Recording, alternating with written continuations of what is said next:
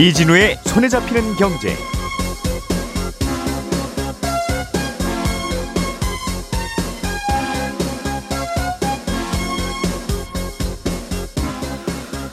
안녕하십니까 이진우입니다. 우리나라는 어, 연말 기준으로 종목당 10억 원어치 이상의 주식을 보유한 어, 투자자를 대주주라고 부르고 이 대주주들에게는 어, 이듬해 주식을 사고 팔 때 양도세를 내도록 하고 있는데요. 정부가 이렇게 대주주 여부를 결정하는 기준을 종목당 10억 원에서 50억 원으로 완화하는 카드를 꺼낼 거라는 보도가 있었습니다. 미국의 국가 신용 등급이 앞으로 떨어질 수도 있을 거라는 전망을 국제 신용 평가사 무디스가 내렸습니다. 아, 미국 정부의 재정 건전성에 특히 문제가 있어서 어, 그렇다는 겁니다. 11월 13일 월요일 손에 잡히는 경제 네, 이 주제로 바로 시작하겠습니다. 우리가 알던 사실 그 너머를 날카롭게 들여다봅니다. 평일 아침 7시 5분 김종배의 시선 집중.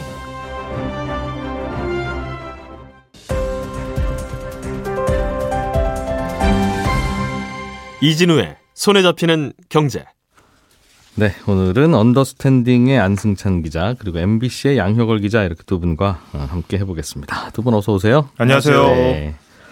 자, 안승찬 기자가 준비해 오신 소식은 우리나라 그 연말 주식 시장 수급에 영향을 꽤 줄 수 있는 뉴스라서 예. 주식 투자하시는 분들은 다들 관심이 많을 것 같은데 어, 대주주에게는 주식 양도세를 매기 도록 하고 있는데 연말에 예. 주식 안 갖고 있으면 대주주가 아닌 거예요. 참 이상하긴 한데. 아, 그렇습니다. 예, 1년 현재 내내 갖고 있다가 네. 연말 하루 딱 안 갖고 있으면 요 대주주 요건에 포함이 안 되기 때문에 네. 요 요건을 어떻게 정하느냐에 따라서 다들 이제 대주주 안 되려고 연말에 주식을 팔았다가 다시 연초에 사는 그런 경우들이 생기는데 그 이제 대주주와 그렇지 않은 소액 어. 주주를 나누는 그 기준을 그렇습니다. 어, 네.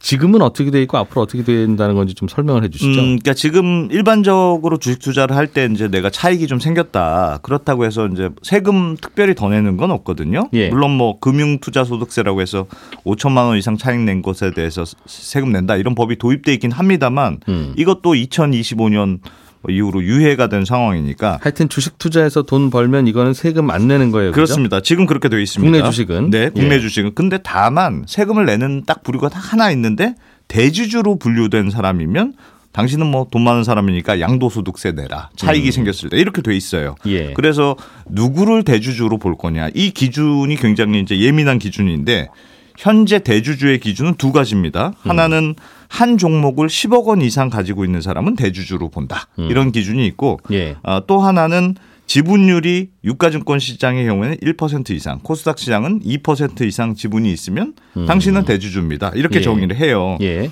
그럼 대주주가 이렇게 되면 어, 번 주식으로 번 돈에 대해서 양도소득세 뭐 20% 많게는 30%까지 내니까 음. 예. 뭐 굉장히 예민한 기준이 되는 건데 예. 그 종목의 대주주라는 거죠. 그 그렇습니다. 종목의 한 대주주. 종목에 대해서 음, 그 종목의 대주주면 이듬해에 그 종목을 사고 팔아서 버는 돈에 대해서는 세금 내라. 그렇습니다. 음. 근데 지분율에 대해서는 사실 큰 논란은 없어요. 예를 들어서 삼성전자 1% 지분 가지고 있으려면 한 4조 원 정도 필요하니까 음. 뭐 이거는 뭐 대주주 맞네. 대체로 이견은 없습니다만 음. 문제는 10억 원 기준 이거는 해당되는 사람이 너무 많은 것 아니냐 이런 논란이 있습니다. 한 종목을 10억 원 이상 갖고 있으면 어.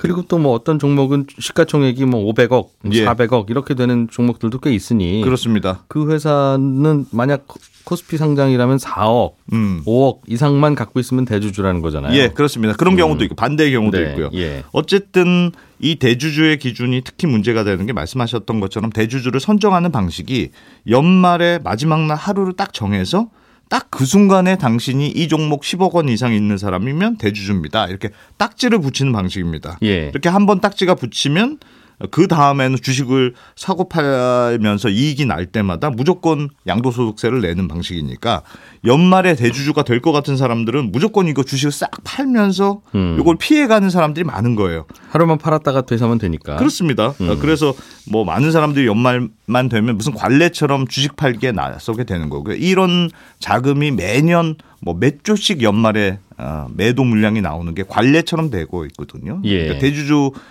어, 기준 때문에 주가 하락만 그래서 부추기는 거 아니냐. 차라리 이럴 바에는 대주주 기준을 좀 많이 높여서 뭐 네. 50억 원 이런 식으로 높여서 진짜 대주주여서 함부로 못 파는 사람들한테만 양도소득세를 걷고 예. 나머지는 그냥 맘 편하게 거래를 만들어주면 음. 주가가 연말에 한 번씩 떨어지는 일을 막을 수 있는 거 아니냐 이게 지금 정부의 논리입니다. 이 제도는 말씀하신 대로 쭉 설명은 해주셔서 무슨 제도인지 이제 이해는 됐는데 예, 참 이상하고 불합리하다는 점이 하나둘이 아닌 게 예, 뭐 아예 아예 처음부터 어떤 개념으로 보면 음, 아니 누구나 주식 투자해서 돈을 파- 벌었으면 다 세금을 내야지. 네, 왜 주식을 많이 갖고 있는 사람만 내냐? 내고 어, 마- 우리나라 부동산 양도소득세는 단돈 천만 원짜리 집을 사고 팔아서 백만 원 이익이 나도 양도세 내잖아요. 예, 뭐 예를 들면 100억 원 이상짜리 집을 사는 사람만 내라는 게 아니지 않습니까? 네, 그런데 왜 주식은 그런 그런 것이며 그 예를 들면 야 주식이 뭐 10억씩이나 있으면 음. 부자 아닙니까? 아이 좀 대충 넘어갑시다. 네, 그럼 부자가 세금 내지 누가 세금 내요? 네, 라는 개념이라 하더라도 예, 그럼 삼성전자 9억 원, 어. 하이닉스 9억 원, 어. LG 에너지 솔루션 9억 원 이렇게 갖고 있으면 부자 아니고 예, 삼성전자만 10억 원 갖고 있으면 그분은 부자냐? 예.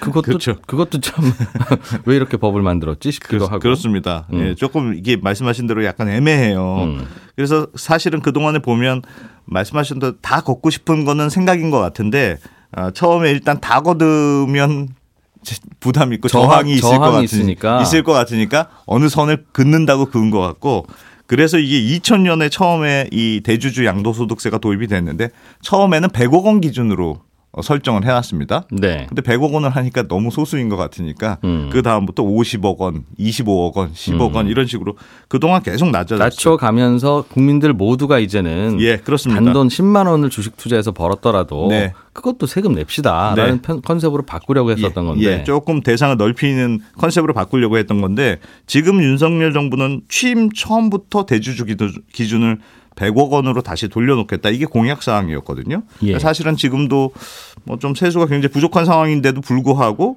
어쨌든 대주주 기준을 완화하는 하겠다는 기조가 뭐 분명했기 때문에 이거에 대해서는 상당한 의지가 있었다고 볼 수 있고 음. 뭐 아무래도 지난번에 이제 공매도 금지 결정한 거에 이어서 또 개인 투자자들이 한 1,400만 명 많으니까 음. 이런 분들한테 어필할 수 있는 아, 좀 제도를 고민한 거 아닐까 싶고 어, 아무래도 대주주 기준을 완화해주면 어, 10억 원 이상 투자한 뭐 큰손 투자자들한테만 좋은 게 아니고 연말에 또 그 사람들 주식 안 팔면 뭐 대체로 주가가 조금 부양되는 효과가 있으니까 일반 개미 투자자들한테도 좀 호응이 있지 않을까 이렇게 기대하는 것 같습니다.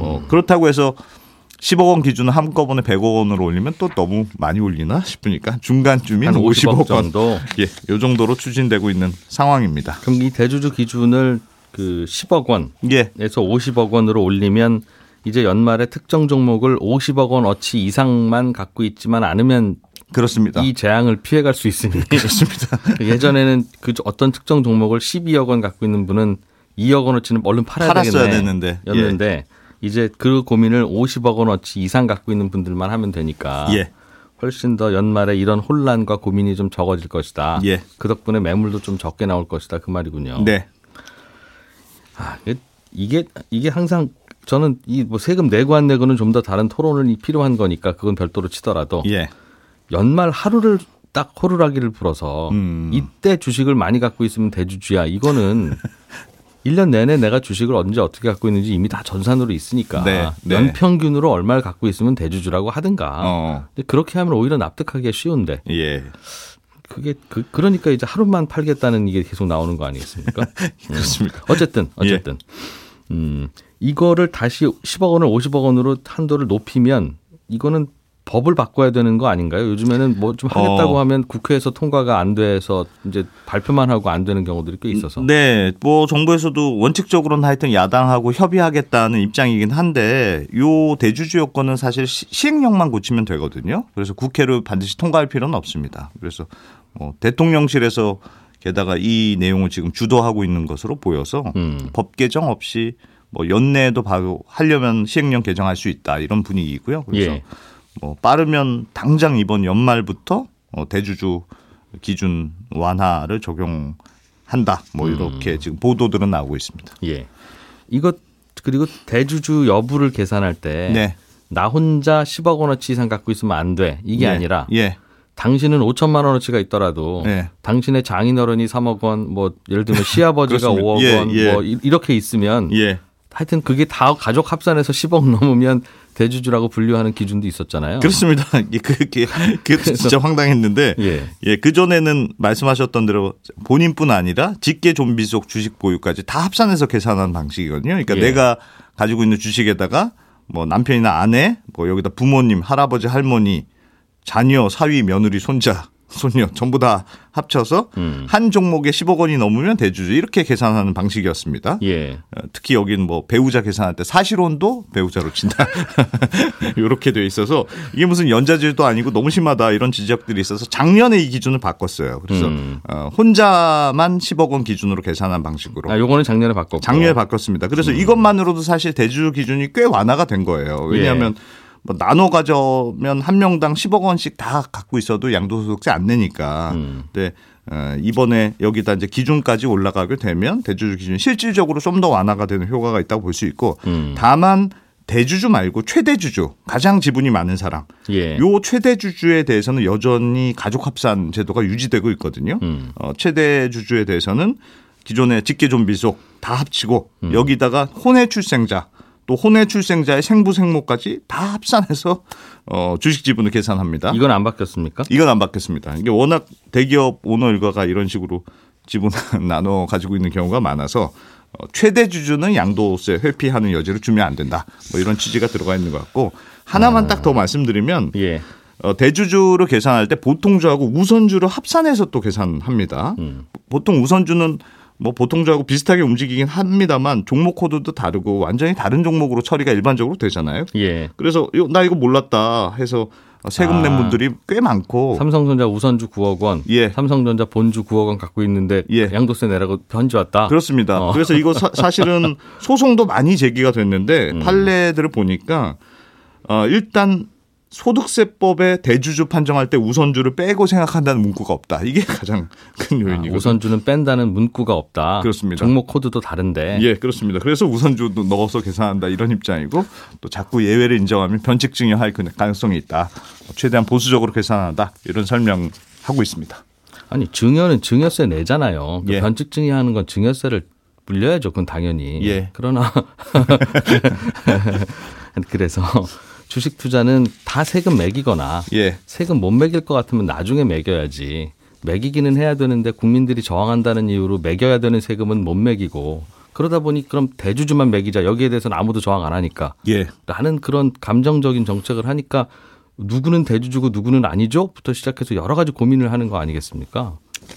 해외 같습니다. 해외 주식은 그런 게 없으니까 누구나 다 아무 얘기 없이 다 내잖아요. 네, 라는 생각을 하는 분들도 있을 것 같아서 미국 신용등급 낮아진 얘기도 얼른 해야 되는데 야 예. 양효걸 기자님 네, 무디스가 미국 신용등급 전망을 낮췄다는 거죠? 맞습니다. 이 신용평가사가 매기는 등급이 이제 신용등급이 있고요. 신용등급에 대한 전망이 있는데요. 근데 신용등급은 뭐 우리가 익숙한 AAA라든지 뭐 AA 플러스 이런 식으로 매겨지는데 여기에 신용등급 전망이라는 게 이제 붙습니다. 그래서 현재 등급에서 더 올라갈 가능성이 높으면 긍정적, 유지될 경우에는 안정적, 그리고 내려갈 것 같다 하면 부정적이 붙는데 예. 아, 근데 세계 3대 신용평가사 중 하나인 무디스가 지난 10일에 미국 신용 등급을 최고 등급인 AAA로 유지하긴 했습니다. 음. 여기에는 변화가 없었는데 다만 앞으로 올라갈 것 같냐 내려갈 것 같냐 하는 전망이 안정적에서 부정적으로 이제 바뀐 겁니다. 일단 옐로 카드 받은 거네요. 맞습니다. 미국이. 등급 하향이 될 수 있다 이렇게 예령을 건 거고요. 음. 이 3대 신용평가사 중에 나머지 두 곳은 이미 한 단계씩 내렸거든요. 미국을 피치는 네. 음. 피치는 뭐 지난 8월에 이제 내렸었고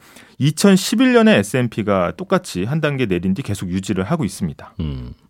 이번에 무디스가 미국 이러다가는 신용등급 내려갈지도 몰라 경고야라고 네. 한 이유가 뭐예요? 일단 미국의 재정 건전성 때문입니다. 그러니까 정부 살림을 제대로 못 하고 있다 이렇게 보고 있는 건데 음. 아, 신용평가 보고서를 보면요. 금리가 이제 계속 높게 유지되고 있기 때문에 정부가 쓰는 돈을 줄이거나 아니면 세금을 더 걷거나 해야 되는데 미국 정부가 아무 조치도 하지 않고 있다는 거고요. 음. 이게 미국의 재정 적자가 줄어들 기미를 보이지 않는데 정부마저도 이렇게 그냥 손 놓고 있다. 그래서 사실 무디스가 움직이는 건 의미가 좀 있습니다. 음. 1917년에 국가 신용 등급을 매겨온 이후에 미국 신용 등급을 최고 수준에서 건드리지 않았거든요. 그러니까 예. 100년 동안 한 번도 내린 적이 없었는데 이번에 내리게 되면 만약에 한 세기 만에 어, 내려가는 거고 음. 이런 경고장을 날릴 정도로 지금 미국 부채 문제가 심각하다. 이걸 이제 음. 보여준다고 할 수 있겠습니다. 미국 정부의 부채. 네. 음. 근데 이게 뭐 최근에 빠르게 늘긴 했습니다만 어제 오늘 일도 아니고 네. 음, 그래서 아니 그리고 전 세계에서 미국은 오로지 달러를 프린트해서 쓸 수 있는 유일한 나라여서 맞습니다. 한국 빚 좀 조심해 저러다가 너희 다시 IMF 간다 그럼 말이 되는데 네. 미국 정부 좀 조심하세요 저러다 돈 떨어집니다라고 하면 네. 참 걱정도 팔자십니다. 네. 라는 반응이 나올 수 있는 구조적인 또 차이도 있어서 맞습니다. 어, 어제 오늘 일은 아닌데 그래도 심각하다 그 말이겠죠. 네, 이게 무디스도 사실 그런 경우를 계속 감안해서 유지를 하고 있었던 건데요. 이번에는 아. 정말 좀 다르다는 거고요. 음. 굉장히 이 수치를 보면 좀 충격적입니다. 그러니까 미국의 2023년 회계년도, 그러니까 미국 정부 회계 단위는 이제 10월부터 시작하기 때문에 2022년 10월부터 2023년 9월까지 쓴 걸 보면 재정 적자가 우리 돈으로 2,200조 원이 넘었습니다. 새로 쌓인 게. 그리고 음. 우리가 이제 미국이 국방 예산을 한해 천조 원 넘게 쓴다고 해서 뭐 천조국이라고 이제 부르는데 예. 재정 적자만 2천조국이라는 이야- 이야기고 예. 이게 또 급증하고 있고 얼마나 늘은 거예요? 보통 1년 사이에 그럼 전, 전체적인 부채 잔액이 얼마나 늘어나는 겁니까? 거의 미국이? 지금 그러니까 재정 적자가 한 2천조 원이 늘어난 거죠. 더 쌓인 거죠. 그래서 어. 나라 빚이. 그래서 지금까지 쌓인 나라 빚을 통틀어 봤더니 33조 원, 33조 달러인데 달러? 음. 예, 우리 돈으로 4경 3천조 원 정도 됩니다. 그래서 이게 빠른 속도로 들고 있고 지금 쌓인 것만 해도 임계점을 넘었다. 음. 그래서 이제 무디스는 더 이상은 이 미국의 어떤 아까 말씀하신 이제 프리미엄이 아, 버틸 그거, 수 있는 그거 다 봐주고 다 나서 반영해도, 나도 나도 어, 그래도 안 된다는 얘기입니다. 세상에. 네. 그러다 보니까 항상 그 미국 정부가 셧다운된다. 연방 정부 월급을 못 준다. 예산 집행이 스톱됐다. 그런 얘기가 여- 이래서 나오는 건가요? 네, 맞습니다. 그래서 지난번에 한 차례 고비를 넘겼었고요. 9월 말까지 처리해야 되는데 못 해가지고 45일짜리 임시 예산안 받아서 지금 이제 정부가 굴러가고 있거든요. 근데 예. 이게 마감 시한이 현지 시간 이제 17일입니다. 그래서 얼마 안 남았다는 거고, 그럼 앞으로 그러면 임시 예산안 말고 본 예산은 통과될 거냐 했을 때 아, 전망이 굉장히 좀 부정적이라는 거고요. 음. 이것 때문에 아, 미국 역사상 처음으로 미국의 하원 의장이 갈렸을 정도로 예. 정치적으로도 파장이 좀 컸거든요. 근데 지금 나온 임시 예산안이 2차로 하나 나오긴 했지만 결국은 이 민주당이나 바이든 정 바이든 대통령의 어, 요구를 전혀 반영하지 않았다. 그래서 음. 다시 부결될 수 있다는 전망이 계속해서 나오고 있습니다. 이게 아이 뭐 미국 얘기지만 그게 우리가 뭐 무슨 상관이야? 그래도 미국은 좋겠네. 이렇게 넘어갈 게 아니라 네. 미국 정부가 이것 때문에 이제 내년에 예산을 못 쓰게 되면 네. 이제 또 우리나라와 관련이 있는 다양한 산업들에 대한 정부 지원금이 제대로 나올지 이것도 고민이 될 거고. 맞습니다. 이것 때문에 미국의 뭔가가 흔들흔들하면 또 우리나라는 파장이 더 크잖아요. 맞습니다. 만약에 우리나라가 이제 미국보다 신용 등급이 높다면 걱정 안 해도 되는데 예. 이게 신용 등급에 미국이 한 단계 떨어진다는 거는 그 밑으로 계속 연쇄적으로 효과가 나타난다는 거거든요. 그래서 예. 실제로 이제 미국 국채의 어떤 금리가 어, 더 이제 치솟을 수 있다 이런 이야기가 나오고 있고. 안 그래도 고금리가 걱정인데. 네. 그렇게 되면 이제 우리나라를 포함한 미국 신용등급상 아래 있는 나라들은 더 자금 조달이 어려워지는 거 아니냐. 게다가 아, 직접적으로는 이제 증시에도 바로 영향을 어, 미치게 됩니다. 음. 그 좋은 소식 아니고 이, 이것 때문에 또 흔들흔들 할 수도 있다는 얘기네요. 그죠? 맞습니다. 음. 네. 그렇게 좀 아껴 쓰지라는 생각도 들기도 하는데 또 그동안 미국 정부가 돈 펑펑 쓴 그 대가로 또 우리도 또 좀 먹고 살았던 게 있어서 네. 자 양효걸 기자 안승찬 기자였고요. 저희는 광고 잠깐 듣고 친절한 경제로 이어가겠습니다.